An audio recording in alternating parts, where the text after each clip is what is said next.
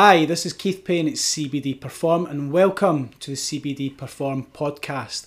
Now, in this podcast series, um, we will be discussing everything CBD from the history of CBD um, how CBD can p- support people for um, you know some of the main conditions and ailments that they potentially have, which is things like um, stress and anxiety, um, sleeping disorders and improving sleep quality, and also pain and using CBD as an analgesic potentially as well. So there's many benefits. And we're going to be discussing the pros and cons and whether it can potentially work or not work and really be as educational and informative as we can. Now, um, if you want to find out more information about the CBD Perform products and the range of products that we supply, which covers edibles, it covers CDB, uh, CBD oils, CBD cosmetics, CBD topicals, creams and rubs, please visit the website, which is www.cbdperform.co.uk. That's www.cbdperform.co.uk. Um, but yeah, I hope you enjoy the CBD podcast series. Um, and without further ado, we're going to get straight into it. So I hope you enjoyed today's session and thank you for tuning in and please enjoy.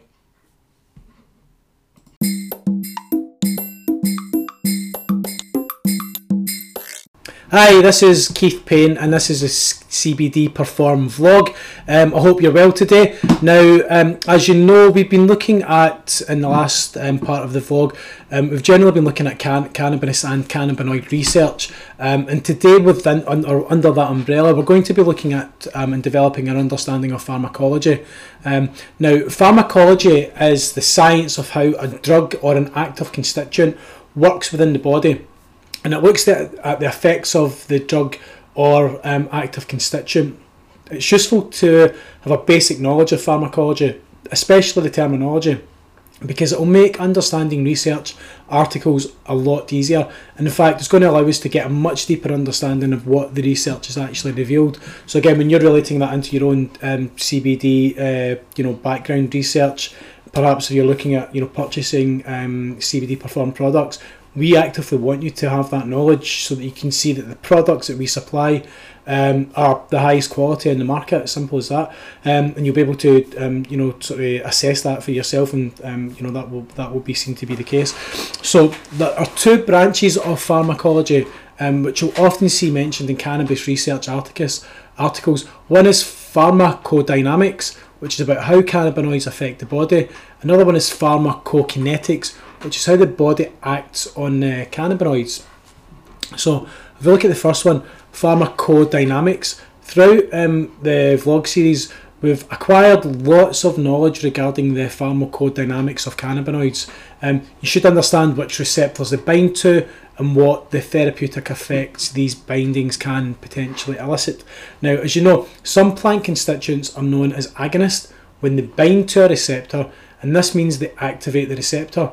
You've read about cannabinoids with agonist actions binding to those receptors um, used by endocannabinoids. A, part, a partial agonist is similar, but it doesn't fully activate the receptor mechanism. Some plant constituents are known as antagonists when they bind to a receptor, which means they block the body's usual molecules from binding to the receptor, but don't activate the receptor in any way, in any way at all. Um, some plant constituents act as inverse agonists, and their effect is the opposite of an agonist. Protein um, receptors in our nervous system always feature um, a, a, ligand binding domain, which is basically the lock um, into which the key attaches, be it an endogenous molecule or one of the plant constituents like a cannabinoid and an um, sorry, like a cannabinoid and also an effector domain, um, which brings about a response to the binding um, that's just occurred. So this response could be the simulation of the next nerve cell in the chain of the inhibition of it. Um, and tropic receptors, ion channels um, will either open or close depending on what is bound to the receptor.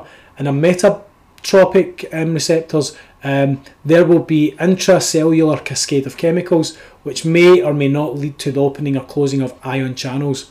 But ultimately, this triggering um, or the inhibiting of the flow of ions, the continuation or not of an electric impulse, the release or not of enzymes or other chemical messengers, the reuptake or not of chemicals within a synapse, um, can, within the central nervous system, alter how we feel as a person um, or what biological processes actually take place. So then move on to pharmacokinetics. So when we introduce a drug or an active constituent such as cannabinoid into our body by way of ingestion, um, so an example would be if you swallowed CBD oil, it undergoes absorption, um, distribution and also biotransformation before finally being excreted from um, the body.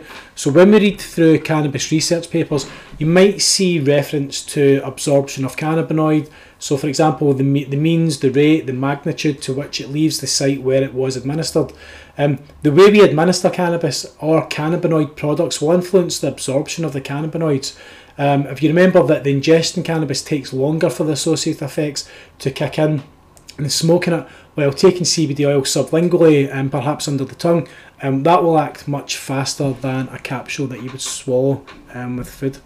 Um, in research articles, enteral administration also refers to administration under the tongue, um, which is sublingually, um, and also rectally. And when a drug or an active constituent is administered by any other route, that route is broadly referred to as the um, parenteral route. And for example, this could include administration via the lungs or through um, the skin.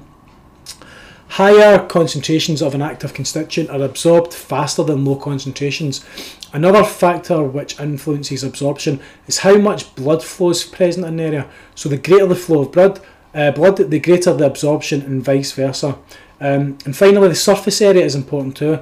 An organ like the lungs has a vast surface area, and therefore we see impressive absorption of active constituents. So, for example, when a plant is inhaled, consider cannabis being smoked as a joint. Um, the, the, distribution of the absorbed drugs and active constituents sees them being moved from the absorption site to the interstitial um, fluids, so those um, those between the cells, and the cellular fluids, so those within the cells. Um, Drug and active constituent distribution is heavily influenced by blood flow. Certain organs in our body receive the lion's share of our blood flow, and these, um, therefore, are the first to receive drugs or active constituents present um, in the blood. So these include the brain, uh, the liver, heart, and also the kidneys. Areas such as our skin, our fat stores, our muscles, and um, viscera, they take a little longer to receive the active constituents.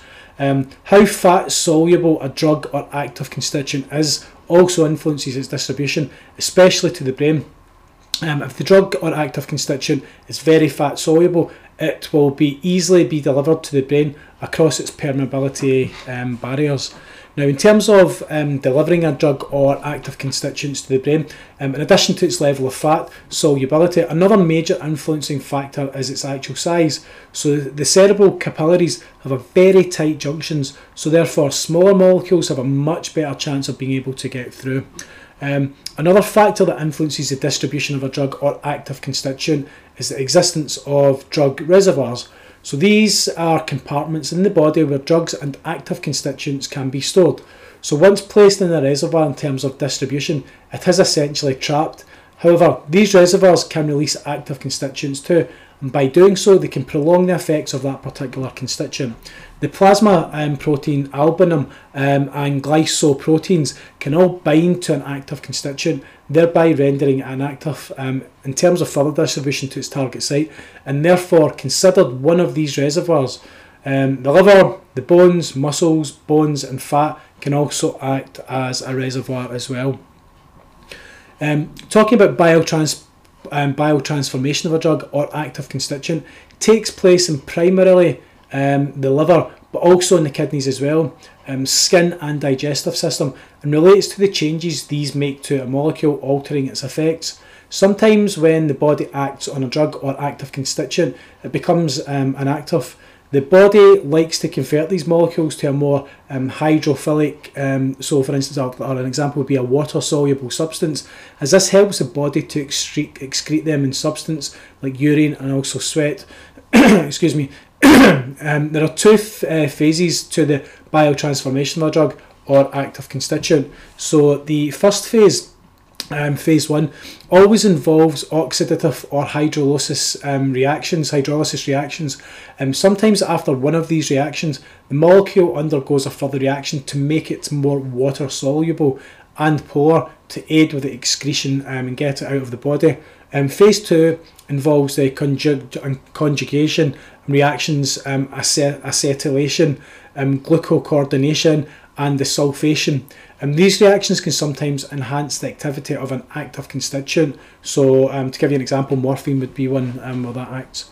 Usually, um, when a drug or an active constituent is ingested, it may go through a first pass metabolism, which often leads to a great percentage of the drug or active drug constituents being biotransformed in this way and rendered inactive and less bioavailable. However, in the use case of cannabis and cannabinoids, this first stage of biotransformation actually potentiates the activity of some, some of the cannabinoids, um, cannabinoids, which is helpful.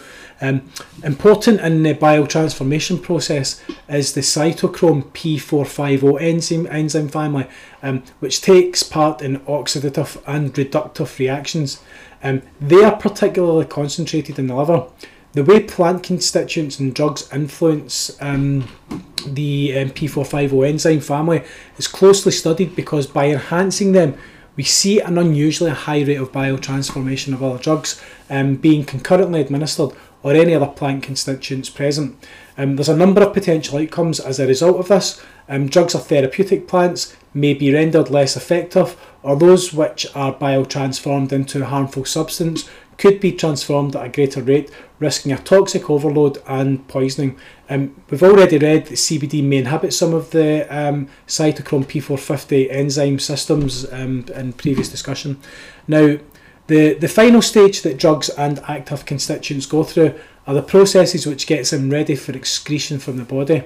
So as we know, the body works on such molecules to make them more water soluble and therefore they will have a, uh, they've been primed for excretion. So depending on how the body has acted on the drug or active constituents, it may be eliminated, eliminated from the body relatively unchanged or as a metabolite. Um, the routes for excretion are via the lungs, so breathed out in a respiratory water. Um, it could be breast milk, feces, and most commonly um, passed out through our urine. A drug or active constituent's half-life is the time it takes for its concentration in the blood plasma to be reduced by half. Um, the half-life depends upon how quickly it is elimin eliminated from the plasma. Um, drugs and active constituents with shorter half-lives tend to act rapidly but wear off quickly too.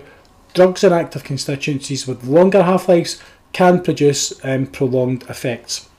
So, in terms of the, uh, this vlog session, um, that covers off um, you know that and this is the end of, of that part. In the next lesson we are going to be looking at undertaking and accessing um, research that's been done.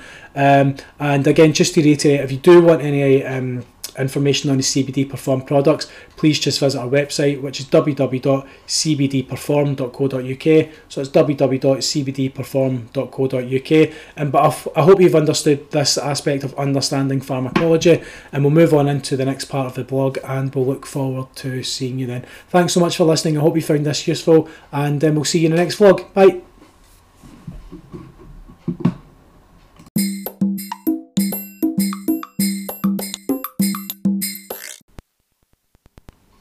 Hi, this is Keith Payne at CBD Perform. Um, thank you so much for listening in to today's session. Really do hope that you have found it interesting and informative.